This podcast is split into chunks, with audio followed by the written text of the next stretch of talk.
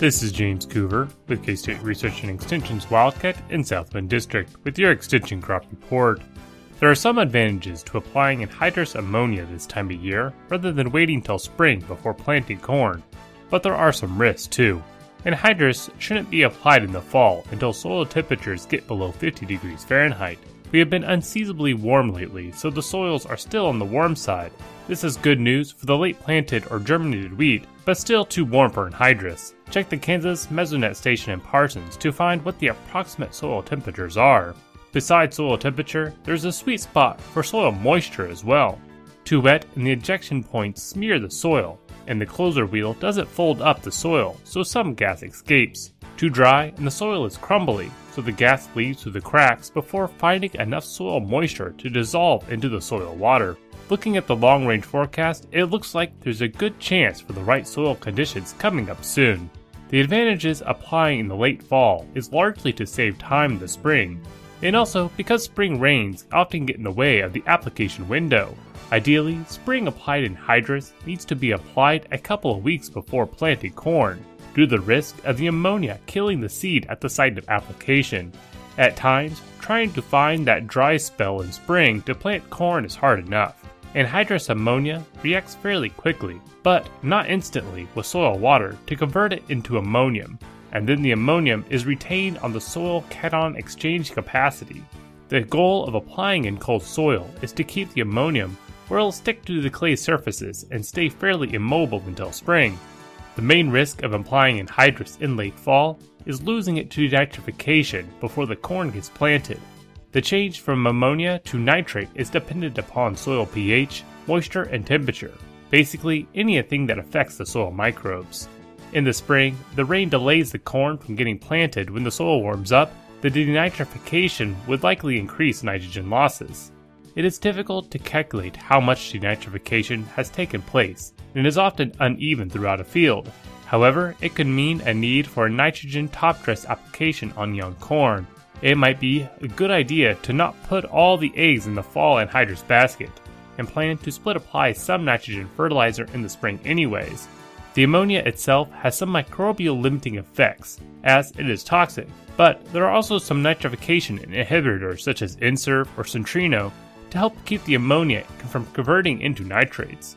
Some publications say we are too far south in this part of Kansas and Missouri to risk fall implied anhydrous, but there aren't any specific guidelines. Here in Southeast, we are commonly pressed for time this spring to get corn planted in our heavy, clay soils, often too wet. However, those same wet soils delaying planting increases the risk for denitrification. It looks like the climate outlook is giving us a probability of drier than normal spring for what forecasts four months in the future are able to predict. If you have any questions over soil fertility, please give me a call at 620 724 8233. This has been James Coover with your Extension Crop Report. Next up, we'll have Wendy Powell, Livestock Production Agent for the Wildcat District. This is Wendy Powell, your Livestock Production Agent with the Wildcat Extension District. Tapeworms often cause more concern among sheep and goat producers than stomach worms because the expelled worms are visible, whereas stomach worms are only evident by their symptoms or tiny eggs in the feces. Tapeworms are flat, ribbon shaped worms that live inside the intestines of vertebrates.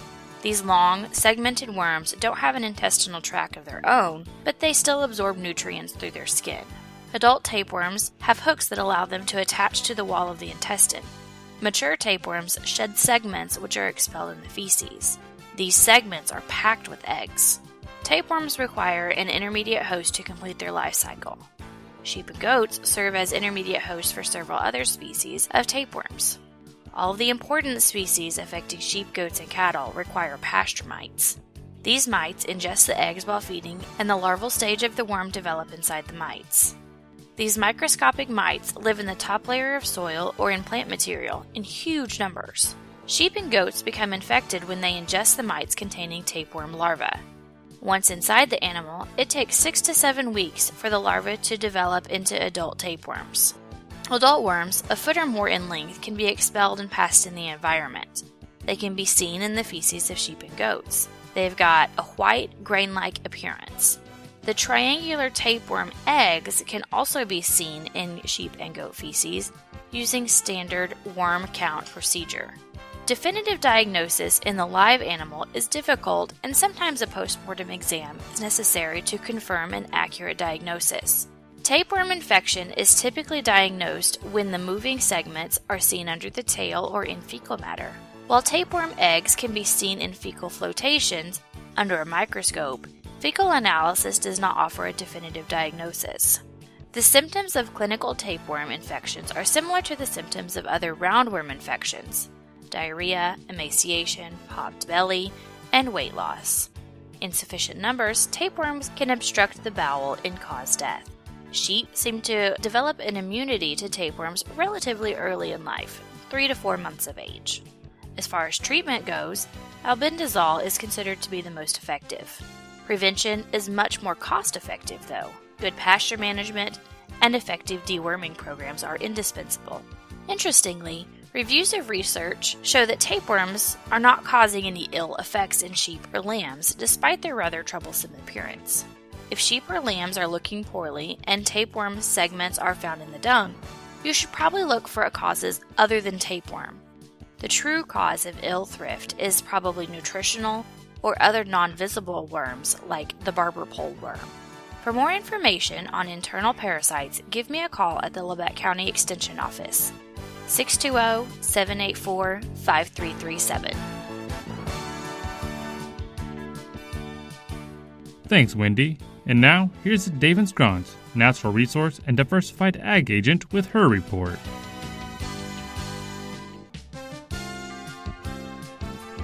This is a Adaven Scronce, one of the Agriculture and Natural Resource Agents from the K-State Research and Extension Wildcat District of Crawford, Labette, Montgomery, and Wilson counties with your K-State Research and Extension report. If you spend time around ponds and creeks, you may have seen signs indicating that beavers have been busily working building their dams, dens, and food catches. Other signs that beaver have been at work in the area include freshly cut trees, peeled branches, and the odor of a beaver's scent mound. At one time, beavers were the most sought after natural resource in North America being highly sought after in the 17 and 1800s for their dense fur. Through conservation efforts over the years, the beaver population has recovered and is to the point of overabundance in some areas. Today, beaver can be found on Kansas streams that have a water supply year round.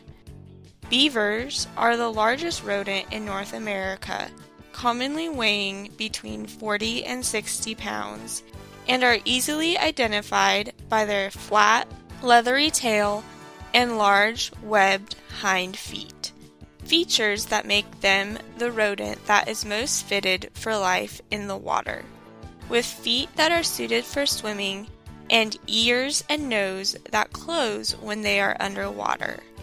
While the beaver's dense fur, ranging in color from tan to chocolate brown, made them once the most sought after rodent in North America, it also traps air which keeps the water off their skin and provides insulation from the frigid cold water during the winter. In Kansas, beavers most commonly build their dens where there are steep banks, building a den into the side of a riverbank or pond dam. Beavers are herbivores and consume a diet consisting of different plants, grasses, forbs, and on occasion agricultural crops. However, their preference for tree bark is what they are most associated with, both positively and negatively. Beavers will use a variety of trees, but in Kansas, immature willows and cottonwoods are what they prefer. Commonly associated with felling trees, this allows beavers to eat the more nutritious branches in the canopy of trees. In addition to access to more nutritious food, felling trees also provide beaver with material to build their dam and food catch. From the K State Research and Extension Wildcat District, this has been a Adaven Scronce with your K State Research and Extension report. Thank you, Adaven. And now, here is Jesse Gilmore with his report. With K State Research and Extension's Wildcat District, this is Jesse Gilmore bringing you this week's edition of the Hort Report. As we approach the holiday season, many people are considering buying holiday plants such as poinsettias, holly, mistletoe, and Christmas trees. The most common holiday plant for purchase are poinsettias. Poinsettias are a member of the spurge family, and the stems exude a milky sap when damaged. This sap can cause dermatitis in people allergic to latex, but other than that, the plants pose no health risk to people or pets. One common myth about poinsettias is that they are poisonous to dogs. This is not the case, as research has shown that it takes an ingestion of a large number of leaves before any poisoning symptoms begin to appear. However, it is better to exercise caution and keep poinsettia plants out of the range of small children and animals to completely eliminate the risk of potential negative side effects. Christmas trees can be from the pine, the fir, or the spruce genus, and all of these will have the same general characteristics to maximize the length of the tree. Like with deciduous trees, the needles on these evergreens are actually leaves and go through the same evapotranspiration that deciduous trees do.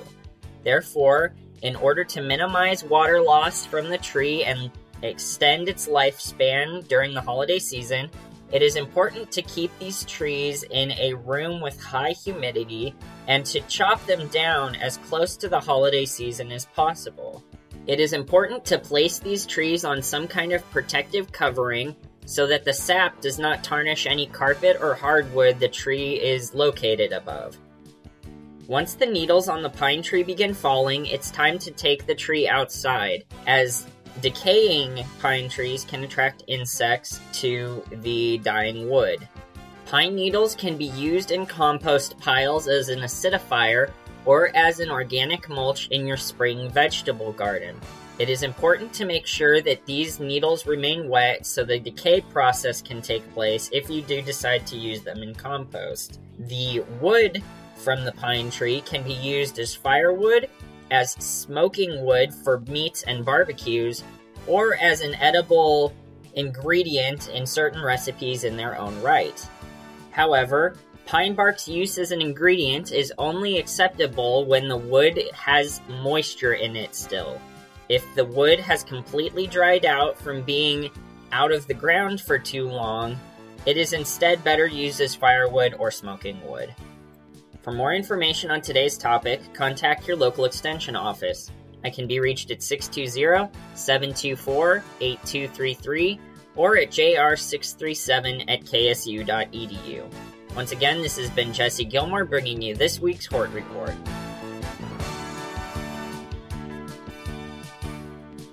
Thank you, Jesse, and thank you for listening to K State Research and Extension's Wildcat District Ag Team on KGGF 690 Radio.